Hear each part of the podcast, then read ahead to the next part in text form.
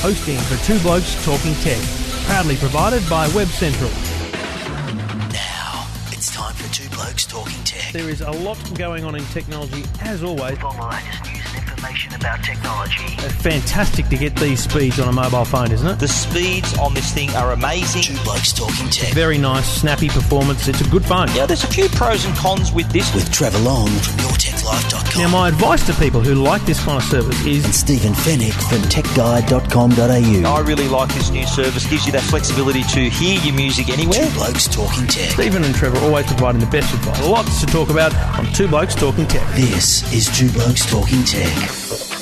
And thank you for listening. Episode 73, Trevor Long with you, and Stephen Fenech each and every week joins me from techguide.com.au. G'day, mates. Hello, Trevor. How you going? Mate, I'm very well. Uh, a very busy week, and uh, you've just returned from, from the movies, the Batman movie. It's very, uh, it seems to me, and correct me if I'm wrong, but very the tech community love this uh, movie. Uh, you know what? Quick review from Stephen Fenech of Batman. Especially when a, a company puts it on for us to watch for free. The tech company loves it. It was uh, actually put on by Ubisoft tonight. So yeah, no, though it's uh, it's as good as the Dark Knight. I'd, I'd go that far. Rightio. Well, it's uh, two blokes talking tech and two blokes talking movies, but we'll concentrate on two blokes talking tech. It's all thanks to the good people at Netgear, connecting with innovation, modems, routers, whatever it is to get you and your devices on the internet. Netgear.com.au.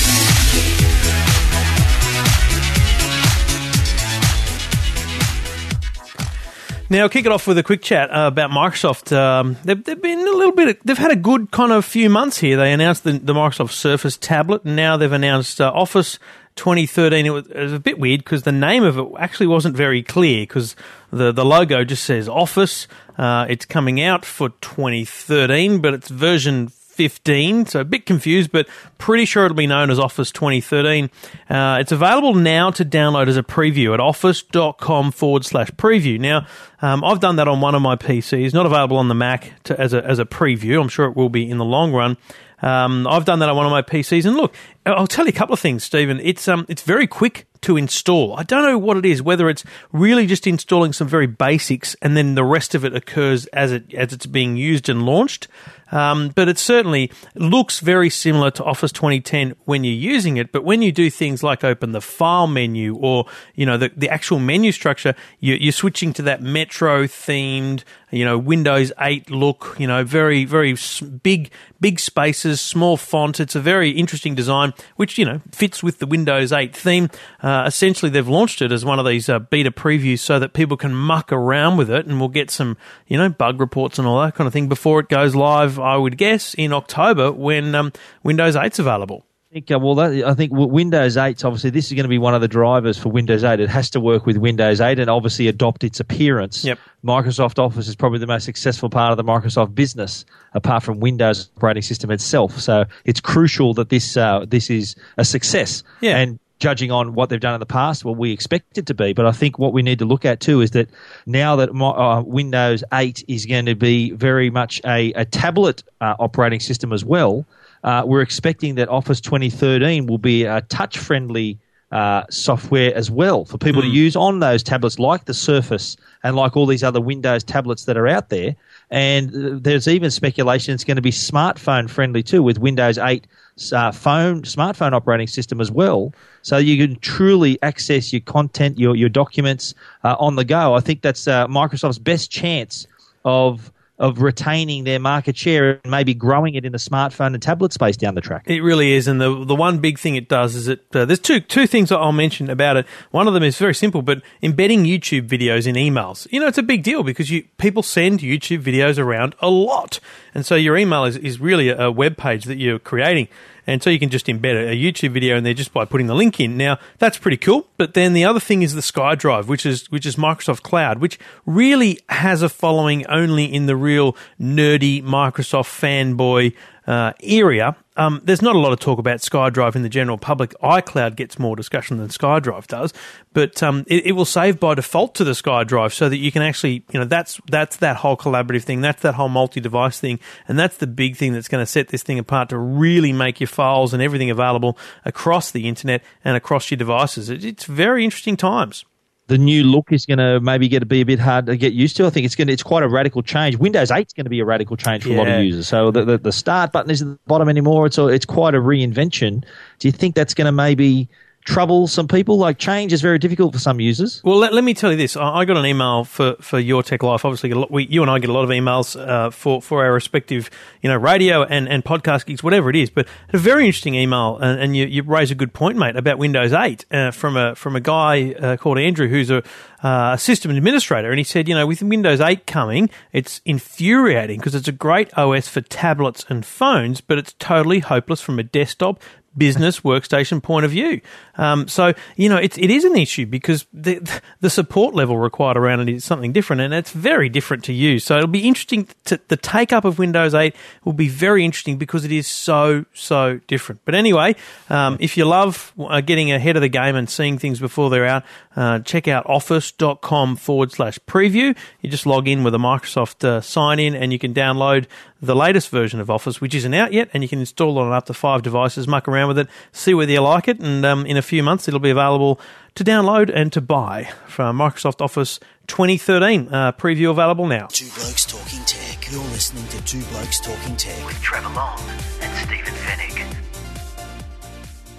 Uh, we do a bit of travelling in our time, Trevor. Well, me maybe a little bit more than you. But uh, the one thing we love is our in-flight entertainment. And Qantas have actually announced this week that their uh, their Q streaming service, which was trialled on uh, some uh, some aircraft earlier this year, uh, is going to be adopted to the entire 767 fleet.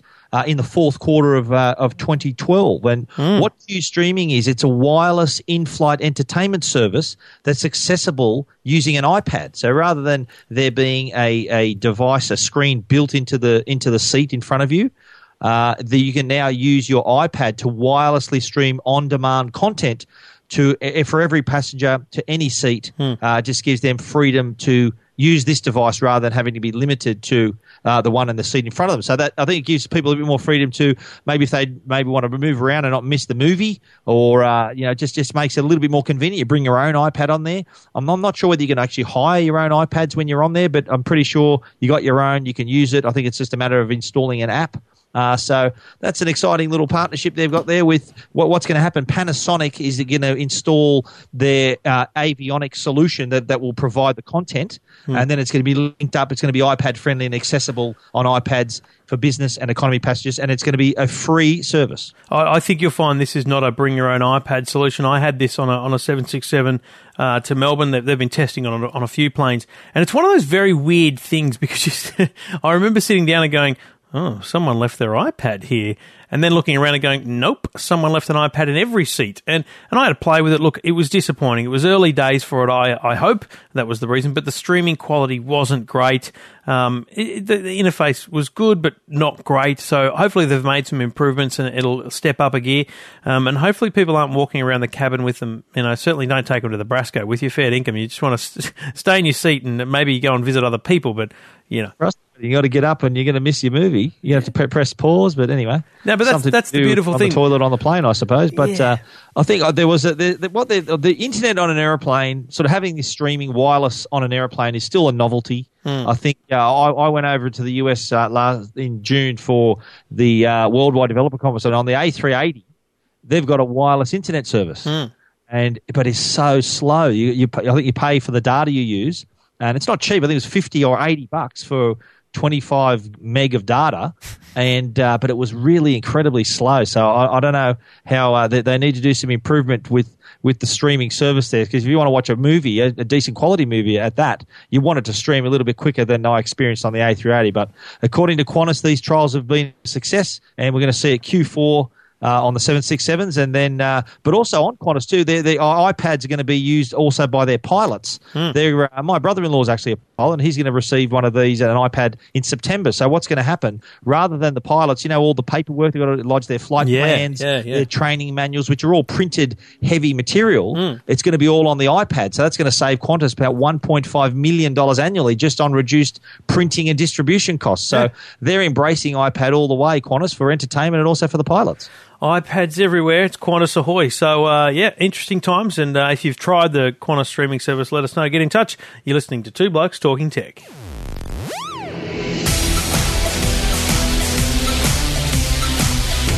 Now, you and I went along to the launch of Telstra's T Hub 2 early this week, which, you know, is an interesting device for me because I am, I'm a user of the T Hub 1 and there's a few really interesting things. And, and to remind people, this is the, the, the, the, kind of new home phone solution that Telstra brought out about 18 months ago, which is the little kind of mini tablet looking thing uh, and, a, and a handset phone. Look, I, I had the T, the T Hub 1 from, from day one, or, or, or earlier, and it, it's a, it was a good device. It w- wasn't a great tablet, but you know it was fun.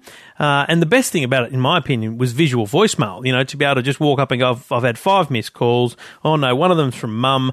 I'm just going to listen to that voicemail and no other one, and you can actually pick and choose those things. That was fine. There was all the NRL, AFL content was there to, to muck around with, but it was it was never a fantastic device. But what they've done is they've launched the T Hub 2, which I got to say is probably, you know, 1000% better than the T Hub 1 on many levels. The number one reason is the tablet is actually a 7 inch Android tablet. And uh, I've been using it now for a few days because, again, I'm, I'm, I'm, a, I'm a Telstra and Big Pond customer, so I, I, I qualify in that sense because you do have to have a Telstra home phone and a Big Pond internet connection. And um, look, it's a great device. The home phone is an improvement. The tablet is a real improvement because you can do so much more. Because it's Android, you can actually use the Google Play Store and you can download apps. So you can put Angry Birds on it. The kids are happy. Um, and you can also integrate it now with your Gmail and all those other email accounts. It doesn't have to just be your Telstra account. So there's some real advantages to this thing. It's 360 bucks um, or 15 bucks a month over two years, which is just the, that 360 paid off mate. They've got 300,000 of these things, of the T Hub ones in the market. T Hub was a huge success. And you know what surprised me though at the launch event that we were at together there, they they said like it, it, people people think that the home phone, the home, the landline's dead, mm. but they were saying that they, they still there's still more than 30 million landline calls placed in Australia yeah. per month. So Every- that's that's far from dead in no. my opinion. So no wonder they're backing this product, the T Hub 2. And I think the tablet, which we, we had to play with it, it's, I, I quite liked it in, in terms of if you're going to, rather than going out and buying a tablet, if you're a Telstra customer, you've got an account at a Big Pond account, uh, and, you're a, and you're a Telstra phone customer, this is as good as some of the tablets that are out there on the market. It's part of your home phone service. Mm. So, uh, and, and you can install all your favorite apps and access all your content. Uh, and uh, and and the, the speaker dock I think was interesting too because all the videos they played it seemed all the speaker dock was always located on the kitchen bench mm. and it was everyone was looking at recipes all the time so this is going to be probably a cooking assistant as much as it is a communication device by the, the sounds of it. The so, T Hub uh, was always great. This one it was a great complementary device in the kitchen just for having recipes or just you know having a video playing while you're doing the dishes. Um, and the thing about this is, and don't please people don't be narked by the tech writers that'll tell you that it's Android 2.3 and it's no good and it needs to be upgraded. It's fine. You know, the average Joe out there will will grab this thing and they'll put their email on it and they won't notice what version of Android it is. I think there will be some compatibility issues with the odd app that won't scale back that far, but you know, I think that's real high end users. The average user is going to use this thing for getting on the internet, Facebook, maybe Twitter, email, calendars, contacts, visual voicemail, and generally a really cool and, and great and easy to use home phone. So great device. Uh, you can read Stephen's done a, a, little preview of it all there at techguide.com au, photos and everything like that, because you do have to see it, see it to understand it. And if you are a Telstra and Big Pond customer, or for the home, exactly the smartphone for the home. And if, if you're a T Hub One user, I'd be picking up the phone and asking for the T Hub Two as quickly as you can, because there are some deals around. So the T Hub Two from Telstra, check it out at techguide.com.au. Two blokes talking tech. You're listening to Two Blokes Talking Tech with Trevor Long and Stephen Fenech to digital content, uh, Australians have been for a long time the poor cousins of uh, of the US. We're often paying uh, a little bit more for uh, content. Even though, even though that it's still the same download from the same yeah. server, so there's no real transportation costs or anything involved. And this has come to the attention of consumer watchdog Choice, who've actually done some research and found that prices that Australians are paying for things like music downloads, uh, games, software, hardware uh, is more, is up to fifty percent more expensive than the US. Now, mm. they, they've included this research in a submission to the parliamentary inquiry that's going on on IT pricing, uh, and and they're, they're saying that uh, that the industry is saying the well, their excuses of oh well, you know we've got to have way pay wages and, and you know, rent stores and all these sort of things have kind of been shouted down by choice because, as I mentioned at the top there, these are digital downloads that can be downloaded from anywhere in the world, whether it's Australia or not, uh, for the same price as they can in the US. Look, I got two problems with this. I'll be I'll be completely honest. I don't disagree that we could pay less, But we all need to understand we live in a big country with a bugger all number of people here, and the costs of just generally marketing. You know, it does cost money to advertise on Australian television, and it does cost money to put billboards up that have a lower impact rate than than on in a big country like America. So when you run an ad here, your, your exposure rate is lower, the, the the the return rate is lower. So there are those issues. Now that's not an excuse; it's just another potential reason.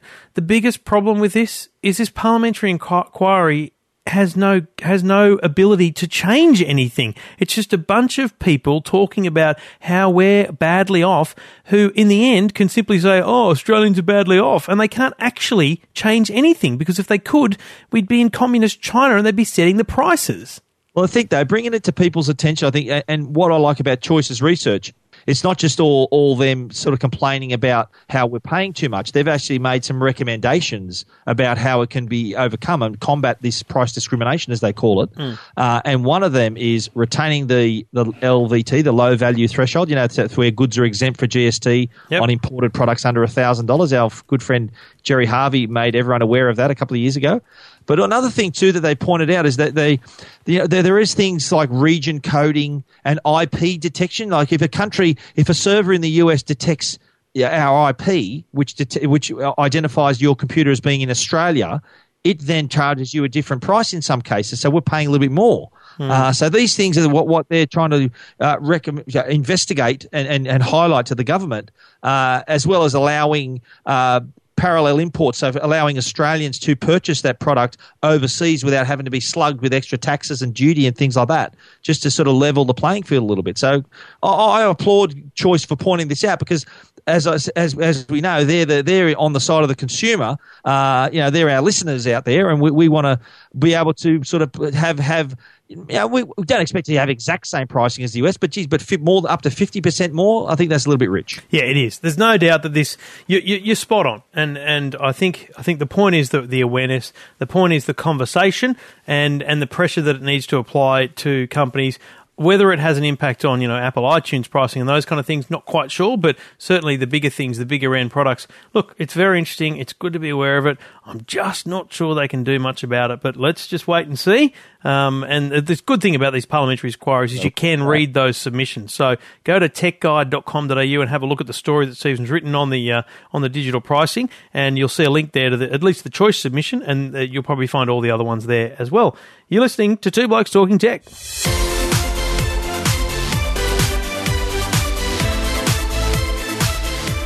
And as always, we thank the good people at netgear.com.au, Netgear, for the support of the Two Blokes Talking Tech. Uh, Netgear providing you with everything to do with connectivity in your home. And it's a poignant, you know, because I've just had a, a, new internet connection put in and it's a Netgear modem that comes with it. And I've then connected simply, connected my Netgear router to that, which provides me with a dual uh, dual band wireless connectivity throughout the house, so my video and, and audio streaming services can be on one network, while the kids and my wife's iPads and all those kind of things can be on another network, not interrupting each other. Those are the kind of technology that Netgear do. If you've got a black spot in your house where you just can't get Wi Fi, you can put a range extender in between, which will push the Wi Fi network further out through the house and fill those gaps. It's another great solution from Netgear. For all those kind of solutions and more, check out netgear.com.au, connecting with innovation. Netgear.com.au. Two Blokes Talking Tech. You're listening to Two Blokes Talking Tech with Trevor Long and Stephen Fenech. Well, it's it's kind of ticking away, tick tick tick. The uh, the countdown to the to the new iPhone, which is obviously coming in the next two months. Uh, and uh, the rumours are absolutely hotting up. And it's very interesting if you compare today the number of photos, the number of rumours that will turn out to be correct, um, to you know three years ago, let alone two years ago. It's quite stunning how how much is coming out of, frankly, coming out of Asia. A lot of the Asian countries that have manufacturing uh, processes or you know parts processes in this whole game, uh, unfortunately, there's leaks there, and that's hitting the hitting the rumor mills. And we're starting to see photos. We can pretty much confirm now this thing's going to look looks very similar to the current iPhone, but it'll be thinner. Um, it'll have a slightly bigger screen, and it'll certainly have that smaller dock. It's kind of um, official now, really, isn't it? Is a little, yeah. Well, when, when one of the when uh, the, the the Wall Street Journal starts writing stories about it, citing sto- sources that are familiar with the matter, Yeah. you know that they're onto uh, onto something there that's uh, that's pretty important and you that, and likely to be true. Now, what what the Wall Street Journal identified a couple of days ago was this new touchscreen technology that Apple's using that they'll, they'll incorporate in the new device. Now, the the current iPhone and the previous iPhones had a separate layer to enable the touchscreen on the LCD display. Uh, Wall, the Wall Street Journal story uh, says that this touchscreen layer will disappear and be incorporated in the LCD layer. So. Take away that that absence of that extra layer, it saves valuable millimeters, maybe one or one and a half, not even that.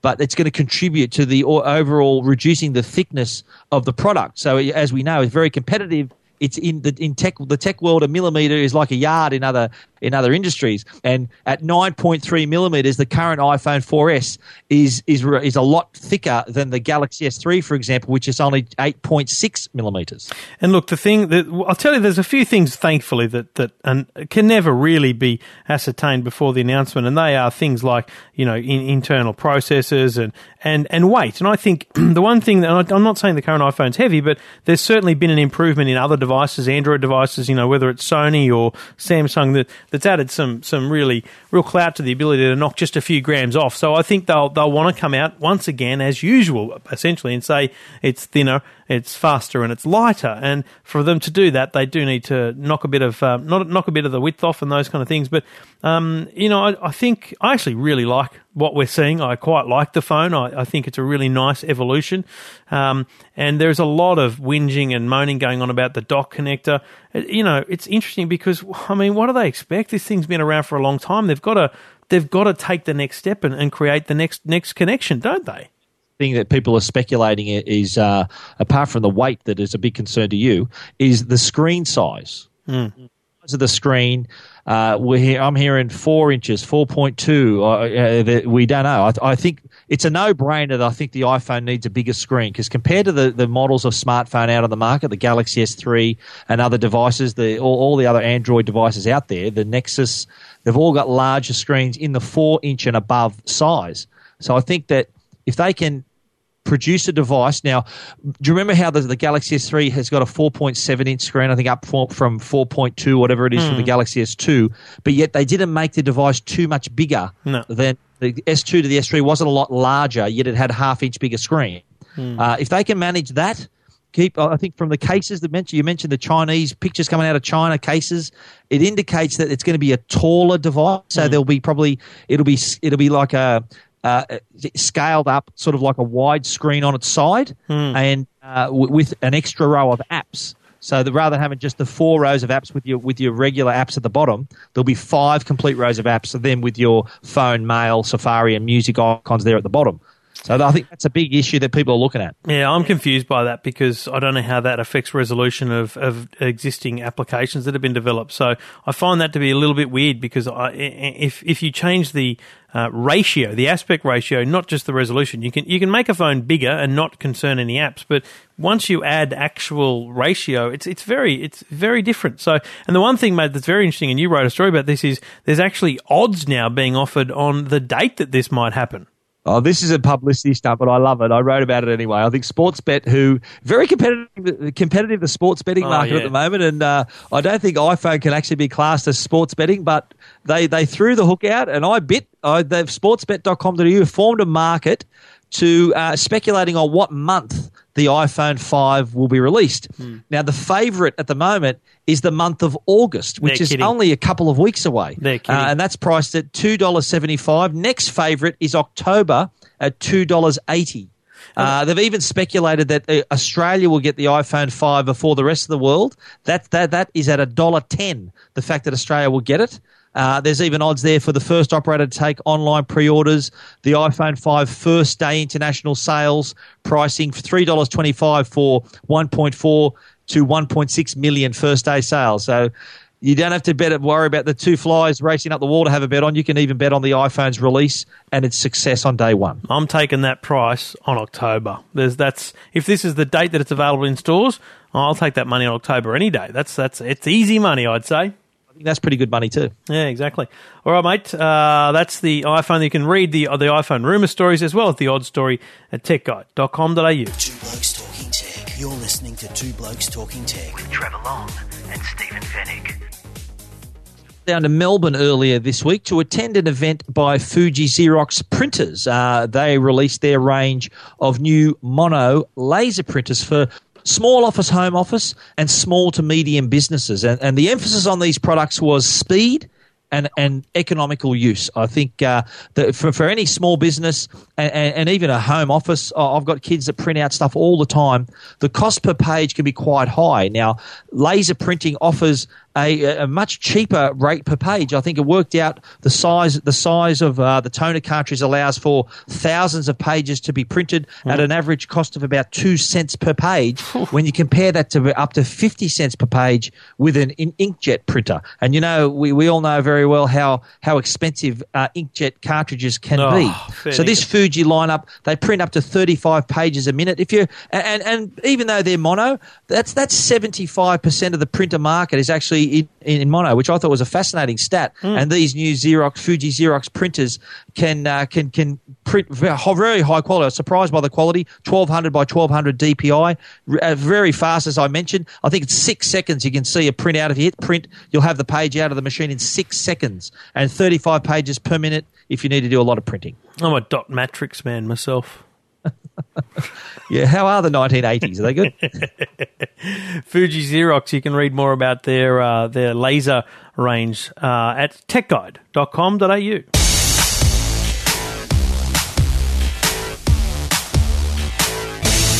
Now, before we get to the very, very important uh, tech moments or minutes, we haven't. We should really do an intro for those as well. By the way, your your very special reviews at the end of the uh, Two Blokes Talking Tech. I wanted to. I wanted to give praise to Foxtel. I, I got to be honest. I reckon they do some of the best apps in media. Um, I reckon they should be awarded for the apps they make, and their Olympic app is mind blowing. You can download it now on the iPad and Android tablets. Uh, it's a free app, and if you are a Foxtel subscriber, um, you can then log into the app and you can actually, during the Olympics, if you've got the sports package at home, you can actually watch on your iPad the eight Olympic channels live. But you know what? Apart from anything else, they've got one of those bloody great um, TV guides in there, so you can actually look at the eight channels and you can see what event is on when. It shows you where the Aussies are really easily. It shows you where the medals are really easily. It's a bloody great app, mate. Yeah, I agree. Now I'll be. I've already downloaded this to my iPad, and I am a Foxtel Sports subscriber. I think we should point out though that if you you need to have a home package with a set top box, you can't you can't access this service if you're running Foxtel on the Xbox, True. on the T box, or on your Samsung Internet uh, smart TV. You do need to have the full Foxtel package to be able to access this service. But uh, just a shame about the time difference. I think if you're if you're a night shift worker, you're going to see a lot of live sport. If you're an early riser, you're going to see some finals. But uh, it's good to have access to all eight channels, which is impressive. And I like the fact you can access it over 3G as well, Yep. uh, or on Wi-Fi, depending on where you are. So you're not going to miss a minute of the Olympic action. Yep, the quality on the streaming simply uh, goes up or down depending on the quality of your connection. So, a great little app if you're a Foxtel uh, home subscriber with a box and you've got your login for the website and everything, which is easy to get. Download the Foxtel Olympic app on your iPad or Android tablet now because the Olympics are just days away. Two Blokes Talking Tech. You're listening to Two Blokes Talking Tech with Trevor Long and Stephen Fenech. Now, mate, you've cu- picked a couple of very nice little products here, uh, audio and video for us to uh, hear about in your uh, minute reviews. Tell us about the Pure Contour that's been updated. Yeah, this is the latest product from Pure. Now that we well know Pure very well as a, a they make great digital radios. Uh, they also make some good audio products, but this is the first Pure product to include AirPlay, the wireless streaming system for uh, using that connect with Apple products wirelessly. Uh, The, the Contour 200i Air. Priced at three hundred ninety nine ninety nine, uh, has AirPlay built in, so you can wirelessly stream from your iPad, your iPhone, or i or iPad or iPod. Uh, so you can uh, sit comfortably, send your music wirelessly, but there's also a dock so you can position the iPad. It's big enough to sit the iPad and all the other iOS devices, and then use the credit card size remote control to control your music. So it's got 36 watts RMS speakers built in. Really, for, for, for a small, relatively small product, produces a nice room filling sound, can power your next party, as I said in my review. Uh, and even at high volumes, I tested this, I ranked it, cranked it right up uh, there was hardly any distortion. So that's a sign of a good speaker. So the Contour 200i Air. Three ninety nine ninety nine, and it's available now. Read, read about it and more at techguide.com.au.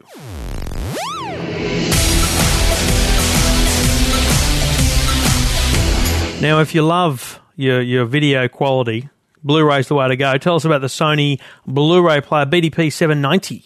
This is a Blu-ray player from Sony with the future in mind, Trevor. Now we were at CES earlier this year, and we all heard about 4K displays, which I called ultra definition displays.